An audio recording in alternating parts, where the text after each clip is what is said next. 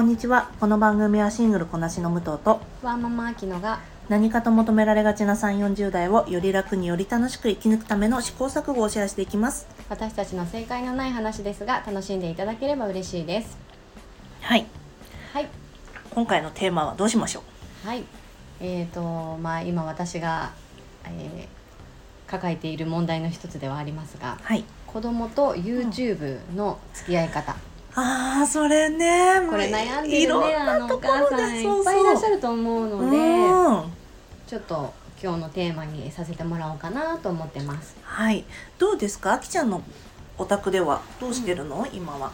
あのーこの去年までは、なんだろう一応時間を決めてっていう風にして、あの1日のうちにいつでも見れてたんだけど、うん。じゃあ30分ねとか1時間ねとか決めて、うん。うん。だけど今年からサンタさんが来てからはっていうところの区切りで、基本的に YouTube は寝る前の時間だけ、うん。食事とお風呂が終わって寝る前の自分のにとっての自由時間うん。に見ていいよってはしているんだけど、うんまあ、やっぱり YouTube の面白さとかをもう彼は知ってしまっているので、まあね見たい見たいってなる時もあるし、うん。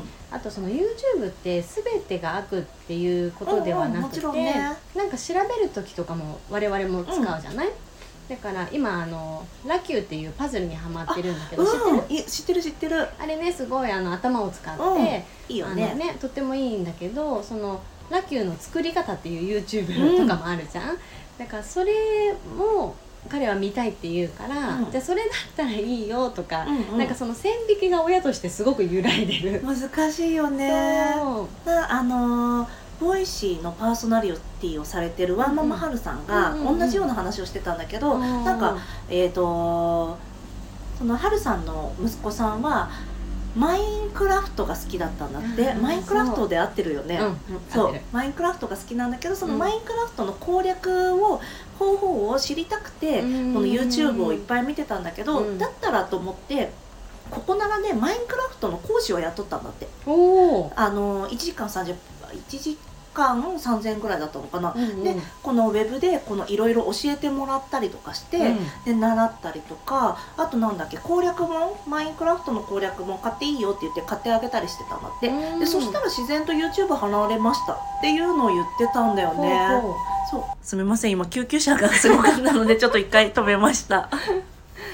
はい、ねなんですって。だから、うん。ま何に目的があって YouTube が見てる場合はそういう代替案を親側が提示してあげることもできるのかもね。うん、それいいねすごい、うんね。そうそう。あのー結局さそういう攻略を見たいってこのプロから教わっちゃったら、うん。もうそれで済んだりするしね。そうだね。ね。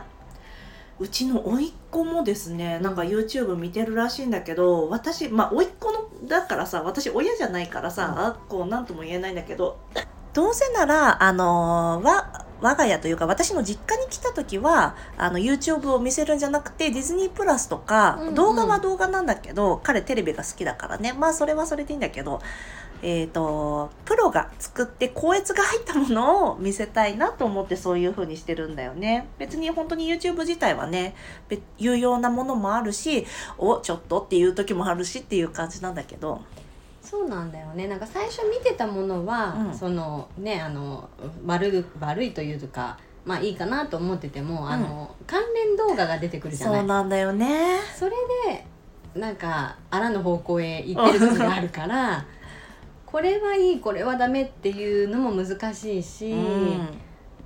うん。難しい。私この仕事柄なんだろう子供関連の研修をよく受けるんだけど、うんその中でやっぱり YouTube 動画のなんだろうな動画を見せすぎて親御さんに対してどうアプローチしたらいいですかみたいなのもよく言われるんだけど、うん知りたい。ねなんかねそのやっぱりこの脳の発達にいいことは一つもないから、うん。このやっぱりね遊んでる時は活発に動いている前頭葉もこの例えばラキをやったりとか、うん。お絵かきしたりとかお話をしたりとか、うんお話まあままごととかもそうだしね。あと車を走らせるとか。かあのそういうおもちゃを使ってつもりを立てて見通しとかを立てて、えー、と彼らは頭の中で構築して遊べるんだけど、受け取るだけの時はなんかやっぱこの私ちゃごめんなさい。ちゃんとこのエビデンスがあって喋るわけじゃないからそのなんだろう研修内容を今ちょっとぼやっとしちゃってるんですけど なんかまあ脳がスンとしちゃうわけなんですって。ごめんなさい。こんなまやっとした言い方にしときますけど。受け身の状態でしか脳が動いてないってことだよね、そうそうそう。そうなんだって、だからまあ遊びの方をできるだけさせてあげた方がいいから、うんっていうのを言っててあとこのまあそれが実際ねじゃあ実際できるのかって言ったらわからないけど、うん、いっぱい一人で遊ばせる時間を作っておいたら結局一人で遊べる子になるよっていうのが、うん、この教育現場みたいなところではよく言われてるんだよね。はいはい、そう。だから親がこのまあ呼ばれて登場するのはもちろんやるんだけどこの一人で遊んでる時間をこのなんだろう何かに夢中になってるところとかはそのまま集中させて、うん、えそのままやらせてあげたらいいみたいなのがあってでそういうのをやっていくと積み重ねで結局動画とかそんな見なくなったりするよっていうのは研修ではやるけどそれはあくまで研修の話なので、お母さんたちがああ今ちょっとテレビ見ていてほしいなって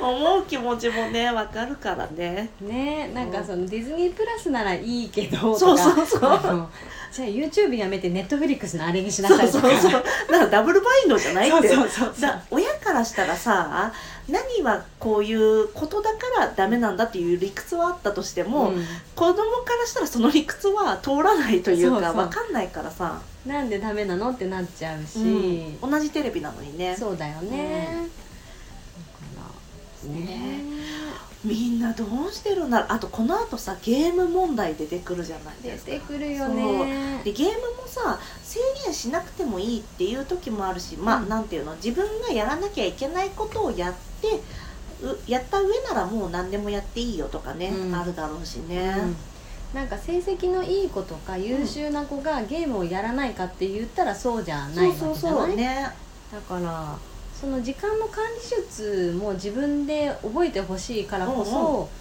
うん、なんか全部が全部こっちがだあこの時間までとか、うん、今ダメとか言いたくないんだけど、ね、そうそれでなんか次の朝起きれなかったのも自分のせいだからね。そうそうそうそう。だからねどこまでこう介入していいかも含めて、うん、バランスって難しいなと思ってる。ね。だってこの私が何とも言いにくいのは私がすごく見てるんだもんテレビを。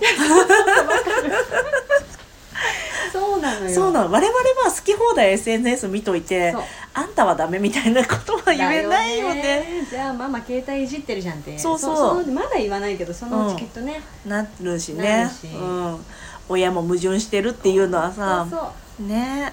そうまあだからそこで親も完璧じゃないっていうのを学ぶというのも一つあると思うけど、うんうんあ難しい。ねなんか2人子供も自分もじゃあ10分間だけ好きな時間取ろうかとかっていうので、着地しようかな。あそうだね。確かにね、うんうん、なんかお互い今一人の時間取ろうねってやってる、うんうん、あの親御さんいて、うんうん、それすごくいいなと思ってる。そうだね、うん、それを取り入れてみようかな。ね。そうあとやっぱりこれは本当にそうなんだけど私のお知り合いであの本すごい家でも読まれる方はその子の家その子も本読んでるね。本読んでる姿を見せるの大事だよね。でもその人はタブレットで読むようになったらその子タブレット使うようになっちゃったんだってだからさそう,、ね、そう。でなんか物を増やしたくないから Kindle にしたんだって。そ、ね,、れでさタブレットで見たらさ「えママもなんか本読んでないのに」ってなっちゃったらしくて。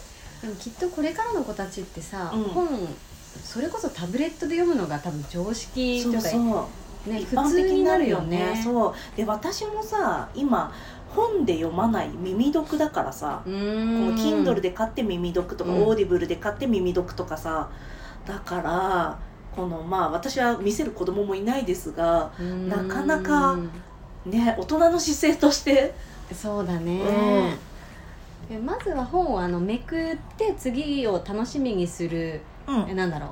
私紙めくるの好きなんだよね。ああいいね。紙がいいから、うん、それをもうすでに遅いかもしれないけど、うん、ね本を読んでほしいな。うんわかる。ね本読んでほしい、うん、でも大丈夫。ここからここからまだまだね、年長さん年中さんだからね、うんうん、いくらでも。はい、うん。皆さんのお家ではどうですかね？ね上手な付き合い方とかコツがあればぜひ教えていただきたいです、ね我々ちょっと YouTube に関しては新米だからね。